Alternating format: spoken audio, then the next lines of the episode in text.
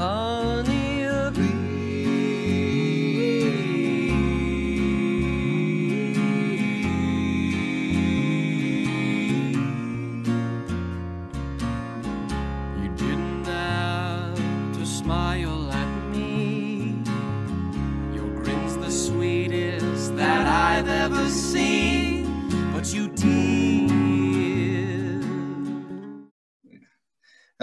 welcome to What's the Buzz Without a Podcast. This podcast is for beekeepers from Atlantic Canada who want relevant, timely information about beekeeping in the region. We feature beekeepers and experts with specialist insights into our beekeeping and pollination industry. Hello, and thank you for joining us today with our guest, Dr. Sarah Wood.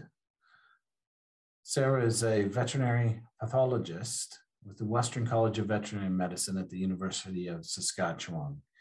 She has a specific interest in bees and beekeeping.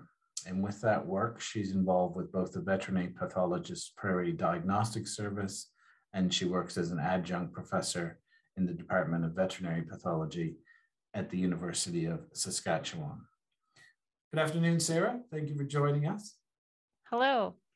Um, I think to start, perhaps um, the listeners would be interested maybe in a little bit of background if you're willing to share with us um, how you got interested in bees and how this has developed into a career for you.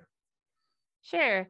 So I am a veterinarian and I am born and raised in Saskatchewan. And early on in my veterinary career, I didn't really know anything about honeybees. I worked as a small animal veterinarian in Alberta uh, but after a couple years in practice, I decided to go back to university to specialize in veterinary pathology. So that is the specialty that involves uh, diagnosis of disease in animals. And so uh, for that specialty training, I needed a research project.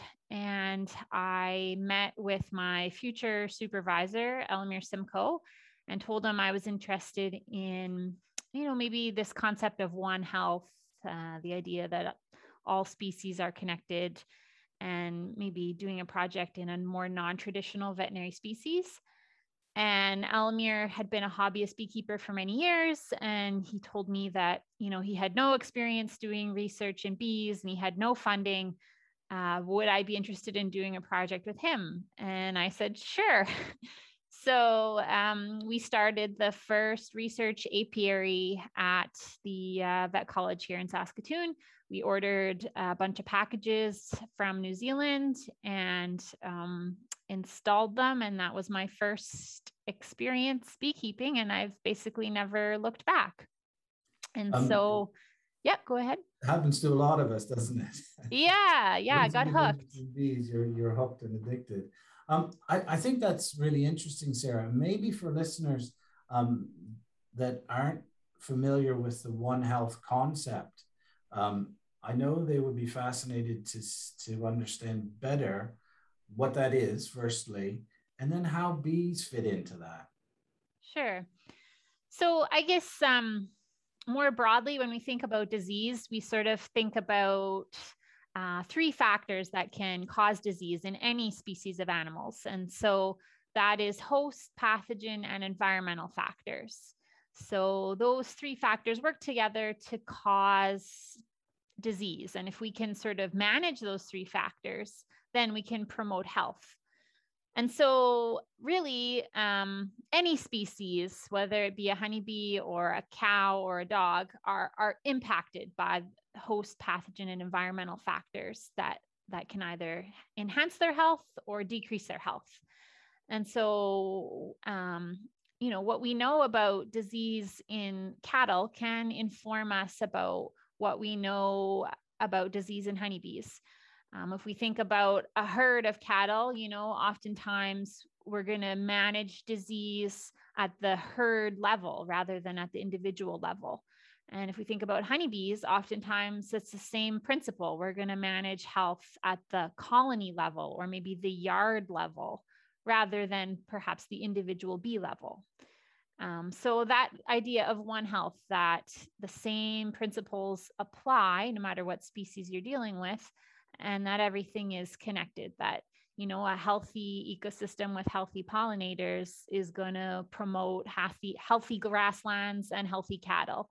Um, so veterinarians sort of are trained in all these different species and now are entering into um, the world of beekeeping a little bit. And so that makes them, uh, I think, well qualified to offer some advice and work in partnership with beekeepers to, to manage the health of their colonies. And the One Health model extends beyond, well, what we um, think about as animals because it, it, includes us in that category. So we can study um, disease and pathogens in, in another animal species that could be of benefit to humans. And I think honeybees are an excellent example because on the on the face of it, you might ask yourself, well, knowing about honeybees, how can that help humans? But certainly, as you know, in the example of an environmental sentinel, if you can see that environmental factors, which is one of the three that you mentioned, are impacting on the health of bees, then certainly we can take that and say, okay, well, what is this then doing to other animals, including humans? So it's uh, it is uh, uh, the big picture stuff, isn't it? One health, and honeybees are certainly an important part of that. For sure. Okay, so um, maybe uh, if you, you wouldn't mind, we can talk a little bit about some of the research you did in the early days as part of this. This uh, um, sounds like a new um, area of research for the University of Saskatchewan that you and Professor Simko um, started. And then we'll get on because I know people are, are right now very interested in European foul brood. But if we'll leave that for a minute and we can maybe talk generally about some of the other research projects you've been involved in leading up to that. Yeah. So for my PhD, I studied the effects of chronic neonicotinoid exposure on honeybees in Saskatchewan. And so here on the prairies, uh, canola is pretty much our top crop now, has um, surpassed wheat in, in, some capacity in terms of the most popular crop. And 95% of canola is grown from seed that is treated with a neonicotinoid insecticide. So these are very widely spread used insecticides on the prairies. And at the same time, canola is an extremely bee attractive crop. And so it's canola honey is um, responsible for, you know, the large part of our honey harvest every summer. Uh, and so we know that honeybees foraging on canola are being chronically exposed to neonicotinoids at very low levels because um, these insecticides are systemic and they translocate into the pollen and the nectar of the plant, albeit at very low levels. And so we wanted to understand what are the effects of this chronic neonicotinoid exposure on the health of our colonies here on the prairies and what is sort of the safe environmental dose range for uh, colonies to be exposed to so that they can continue to be healthy. And so uh, we looked at a number of parameters, including uh, honey production as well as overwintering. And we found that if uh, concentrations of neonicotinoids were maintained below 20 parts per billion, that we didn't see any negative colony level effects on, um, you know, their survival, their honey production, uh, their vitality. Um, so, you know, currently the average neonicotinoid contamination, depending on what study you, you read, um, it's usually in the range of five to 10 parts per billion. So environmental levels of neonicotinoid contamination seem to be below that dangerous threshold of 20 parts per billion. And um, so if we continue to uh, you know, manage and use our, our, pesticides judiciously and appropriately, then hopefully we can optimize the health of our canola as well as the health of honeybees. Um, so just recognizing that, you know, it is a partnership between beekeepers and farmers. And, and if we can sort of determine what that safe dose range is, then, um, you know, it's better for everyone. So it, has been a quite a shift in in um, how we perceive these. Uh, um, I guess what we used to call toxic um, substances, because toxicology used to be about you know lethal dose fifty and that sort of thing, high levels. But now we're dealing with very very low environmental levels, which is something completely different, and how those those affect an organism like a honeybee. So there's certainly challenges in that work. Yeah, you know, there's certainly challenges with field work. And uh, one of the biggest challenges is high variability between colonies. You know, you want ideally in the perfect experiment, all of your experimental animals to be identical. And as we know, colonies vary. They um, vary in their strength, in their personality, in all kinds of aspects. Um, and so, because of that high variability, oftentimes you need a lot of colonies, a large sample size, in order to have a um, significant effect that's statistically demonstrable. Um, so in some of these col- in these experiments, field level experiments, you know, we're dealing with 60, 70 colonies minimum per per experiment. And as you know, um, managing that number of, of colonies in an experimental setting where everything has to be controlled uh, is is a challenge. But at the same time, it's probably those field level experiments are probably some of the ones I'm most proud of because they are really indicative of what is going on in the field and um, you just can't replicate that in in the lab so um, it's worth the effort i think. Yeah and the real world results. Okay um, and from that work sarah you you went on to do other um, types of honeybee research? Yeah so we started off in toxicology and then now our lab is we're still interested in toxicology but uh, also expanding into infectious disease so in 2018 uh, veterinarians became uh, federally mandated to uh, for to write prescriptions for antimicrobials for beekeepers so there became a need for education of veterinarians in infectious diseases of honeybees. And so uh, our lab was involved in providing some of that continuing education, and that started to get us interested and excited about infectious disease. So uh, we are in our lab currently studying all kinds of infectious disease of honeybees, from American foul brood to Nosema to Varroa. Um, and then my particular interest would be European foul brood. And so initially, um, we started off with just some very basic laboratory experiments. So um, infecting honeybee larvae in the lab with Melissococcus plutonius, the bacteria that causes European foul brood, and just seeing if we could make a laboratory model of this disease and we were successful in in infecting these larvae and, and um, with as few as 50 bacteria we could reproduce the disease reliably and so then with that laboratory model we then um, started to investigate what are some of the predisposing factors that could um, tip the balance in favor of uh, european foul brood disease.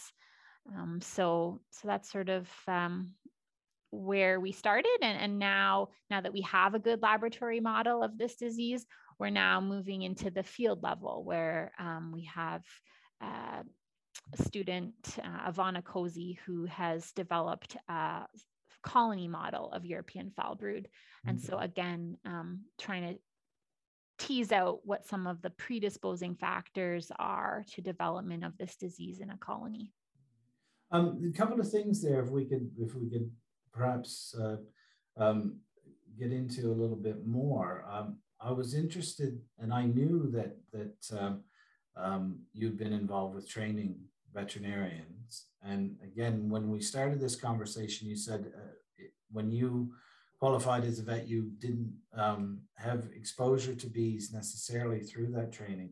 The world has certainly changed since 2018, and it's it's a situation across the country. And with the work that we do here with the Atlantic Tech Transfer Team and some of the work that I've done um, in the maritime region, there is a lot of variability in how vets are trained, how vets are prepared to um, meet the requirements now with these changes that Health Canada has imposed uh, on beekeepers and veterinarians.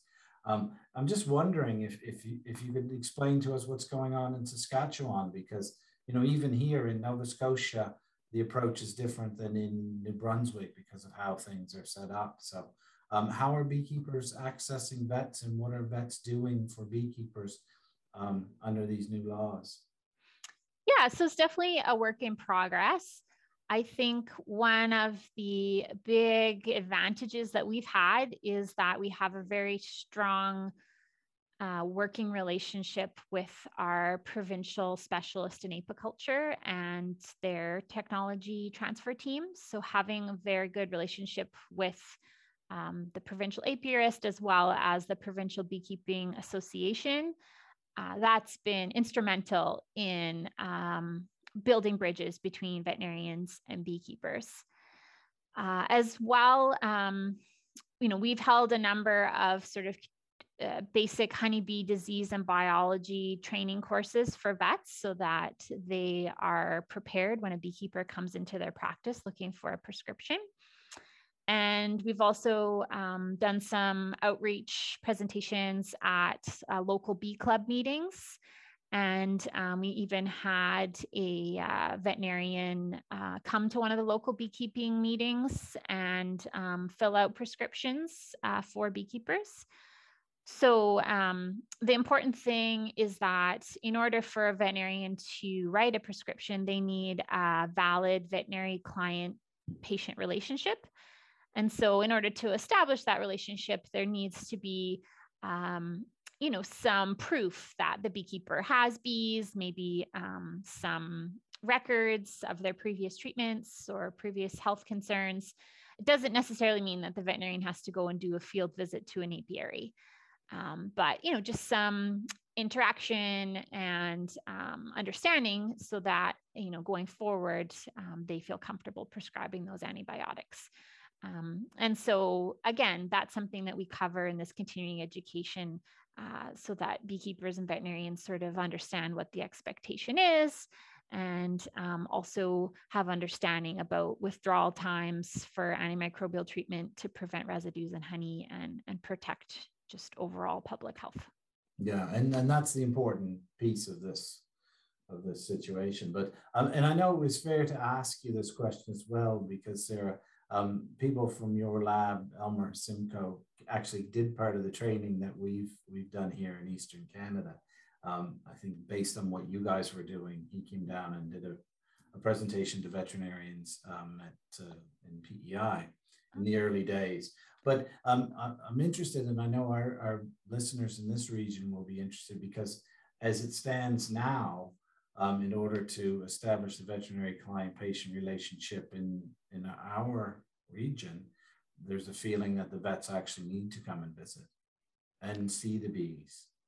So I think there's still some things, there's some discrepancies. Well, perhaps discrepancies is too strong a term, but there is some difference in the interpretation of, of how this will look to beekeepers and, and how it will need to be undertaken by vets across the country.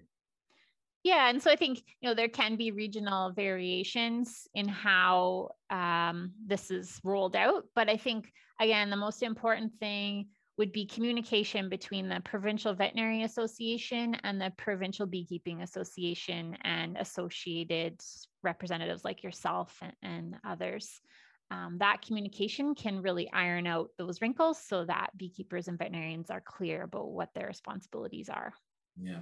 Okay. Well, thanks for that. I just thought, as you mentioned it, it would be it would be nice for us as it's topical. And you you mentioned previously. I was glad that you reinforced my point about the uh, the need for both laboratory experiments and field work, because you began to talk about your work in European foul brood, and you mentioned that that was initially what you did was the was the lab work, and now I know that's expanded considerably.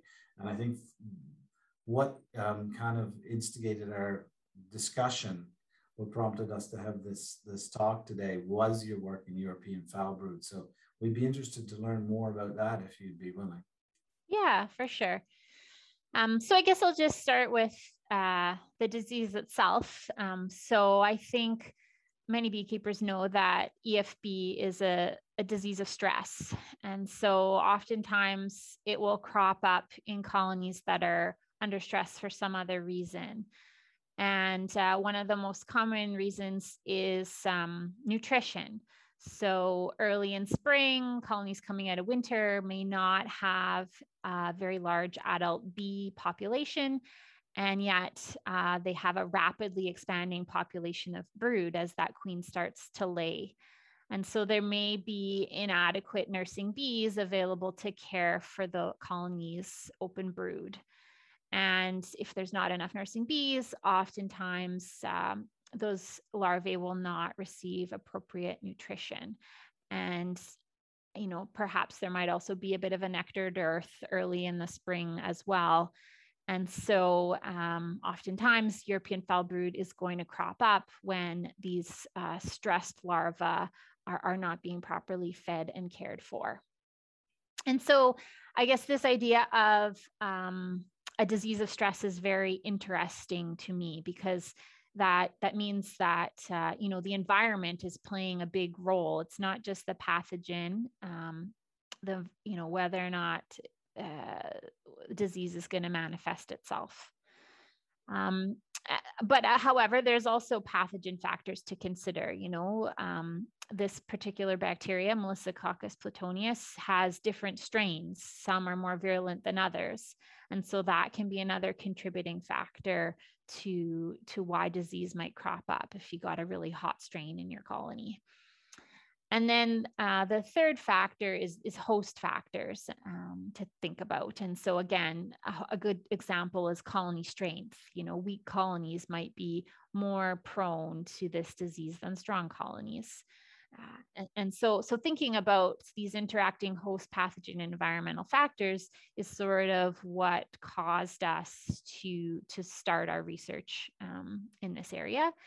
And in particular, we wanted to look at blueberry pollination because we kept hearing from beekeepers that were taking their colonies to pollinate blueberries that um, they were seeing increased incidence of European foul brood. And so we wanted to understand what were those host pathogen environmental factors that are particular to blueberry pollination that could be predisposing these colonies to develop disease. And so I guess just uh, my understanding is that you have pr- primarily low bush blueberries in Atlantic Canada versus on the west coast of Canada, we'd have more high bush blueberries.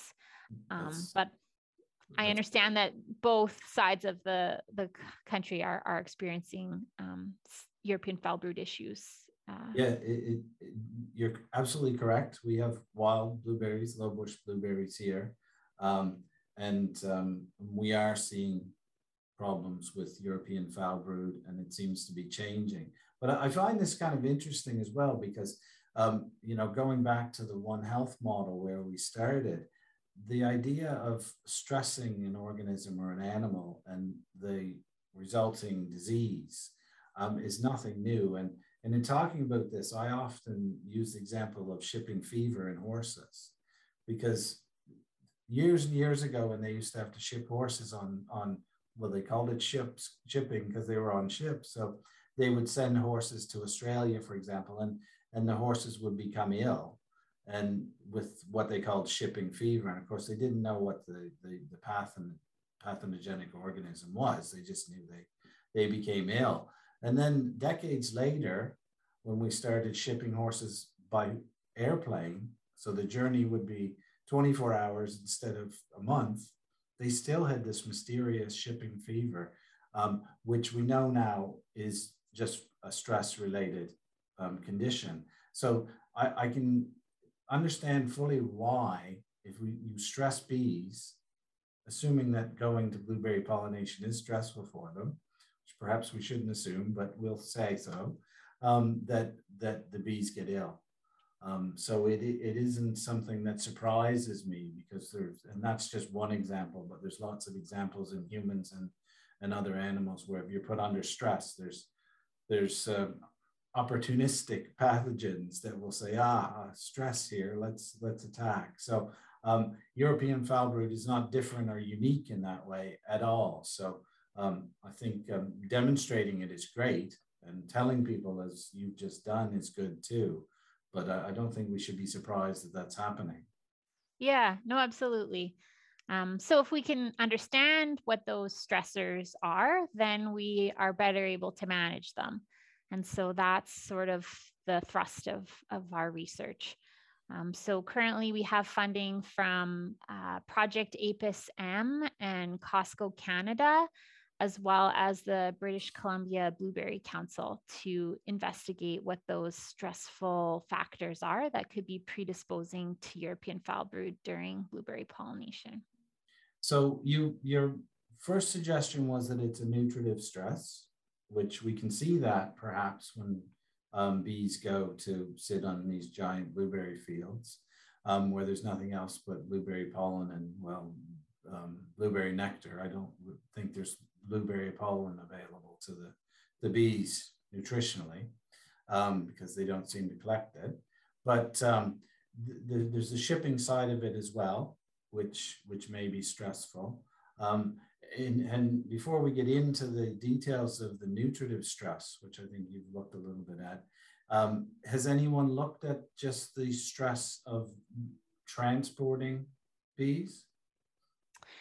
I wouldn't. Yeah, not our group. Our group hasn't looked at that specifically. Um, we've maybe thought about it more in terms of colony strengths. So, um, you know, whether just being a weak colony uh, is going to predispose to disease. Um, but I, yeah, certainly transport is an issue and um, could be a contributing factor. Absolutely.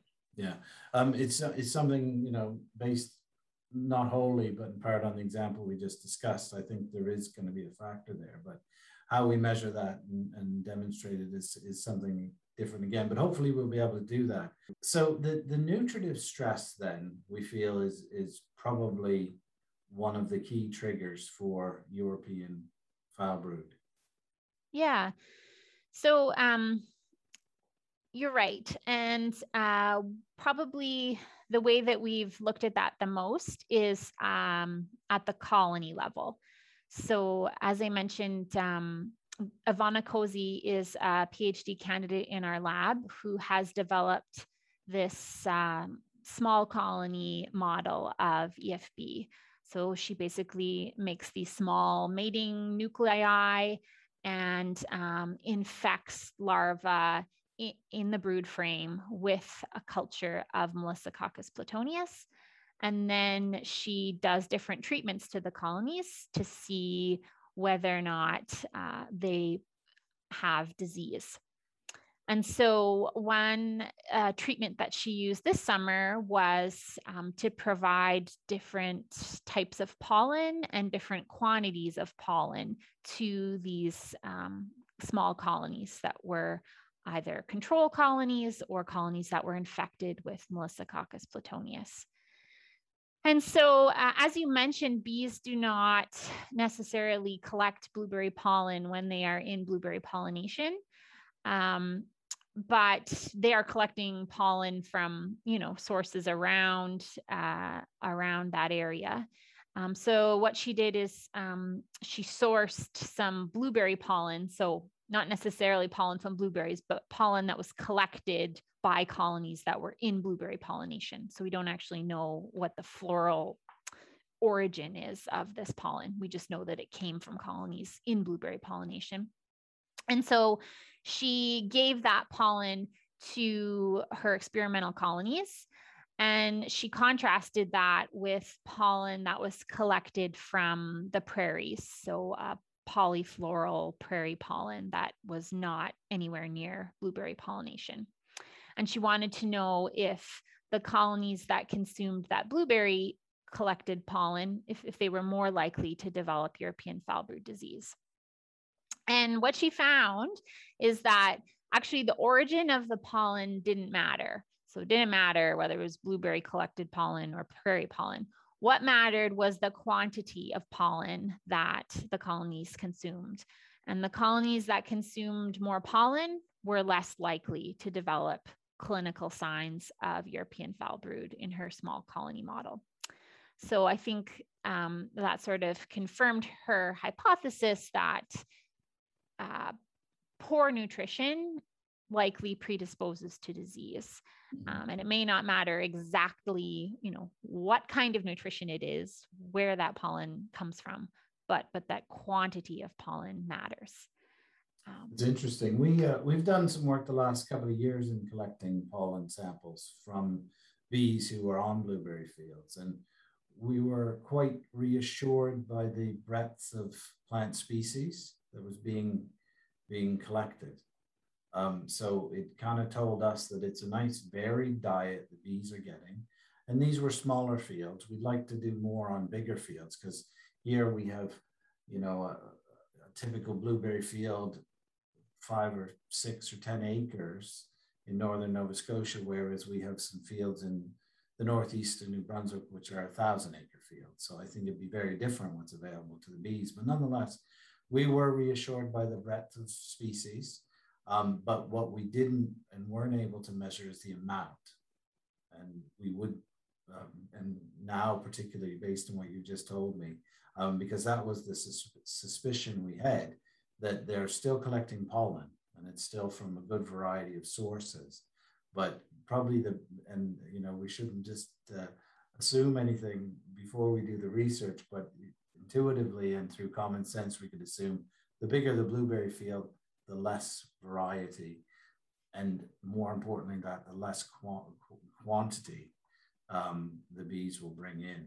So you feel that this is one of the important um, stress stress triggers for EFB when hives or colonies are visiting blueberries. Yeah, it seems seems that way. Certainly from Ivanna's work.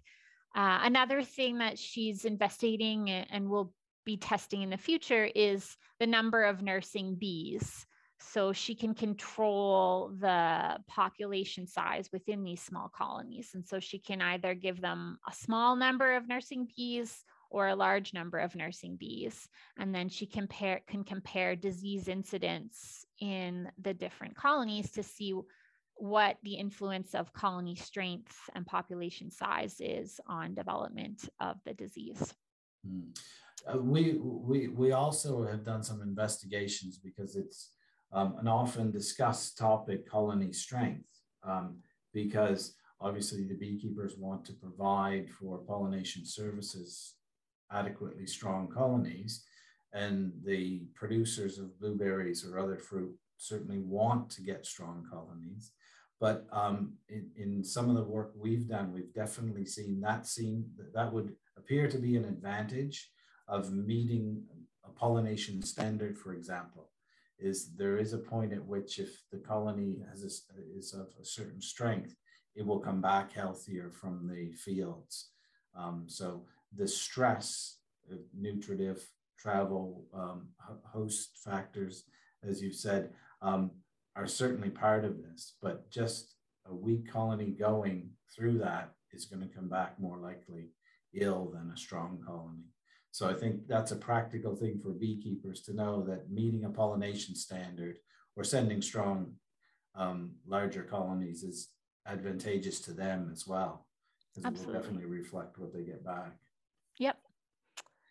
Yeah. Um, and then I guess just changing tact a little bit, um, we have uh, another student, uh, Jenna Thibault, who is actually from Moncton, New Brunswick. Oh, nice. And um, she is um, studying uh, European foul brood more in the lab.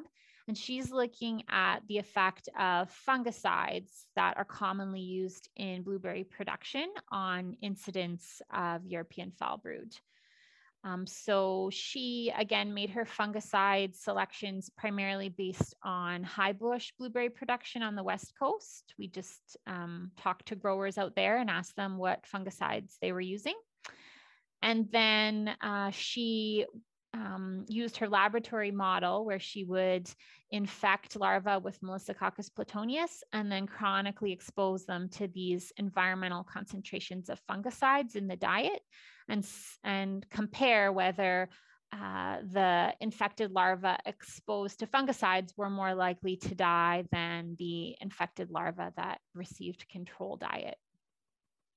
And so what she found really is that um, fungicide exposure, either exposure to individual fungicides or combinations of fungicides used in blueberry production did not significantly increase larval susceptibility to European foul brood.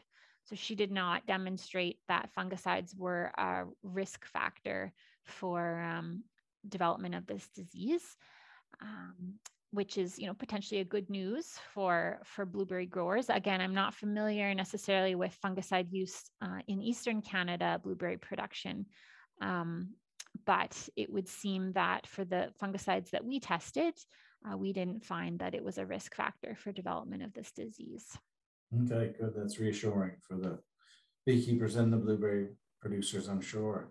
Um, if, if we can continue our discussion of European foul brood, um, we have sent you some samples over the last couple of years, not as many as we'd like to, but I guess the, the good part of that is that if we're not having a lot of problems, then we don't have a lot of samples to send. Because um, we, we wanted, as you do, wanted to find out more about European foul brood as this disease seems to be changing. Um, and you mentioned there's different strains of European foul brood. And what we're seeing here is that, um, and I think the polite term we're using now for what we're seeing is atypical. Yeah, or snot brood. That's not so snot polite. Yeah.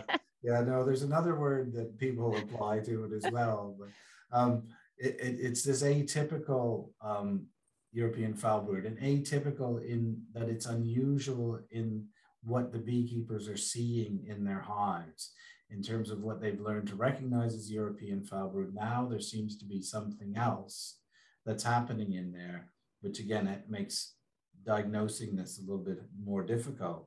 Um, hence why uh, some of our beekeepers are keen to send samples to you, because I think in part um, you and your team are investigating that. Yeah, so thanks for bringing that up.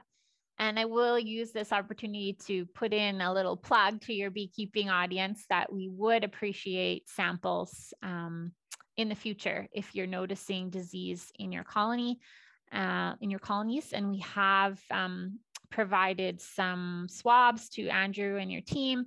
And all we really need is just a swab of um, an infected larva from an infected brood frame. Um, and that is sufficient. So um, that is really helpful. So certainly want to encourage beekeepers to continue submitting. Uh, and we do appreciate the samples we've received so far. Um, so what are we doing with those samples that we receive?